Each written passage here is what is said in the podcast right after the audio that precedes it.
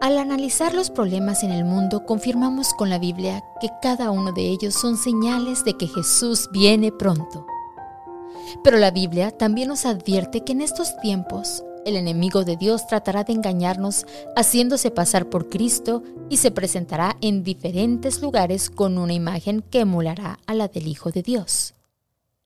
En Mateo 24 versículos 4 y 13, el Señor nos advirtió, Mirad que nadie os engañe, porque vendrán muchos en mi nombre diciendo, Yo soy el Cristo, y a muchos se engañarán.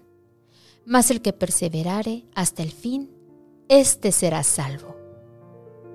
Hoy miércoles 30 de marzo, pidamos a Dios que nos ayude a mantenernos muy cerca de Él y con la ayuda de su Santo Espíritu podamos escuchar la palabra de Dios y no ser engañados.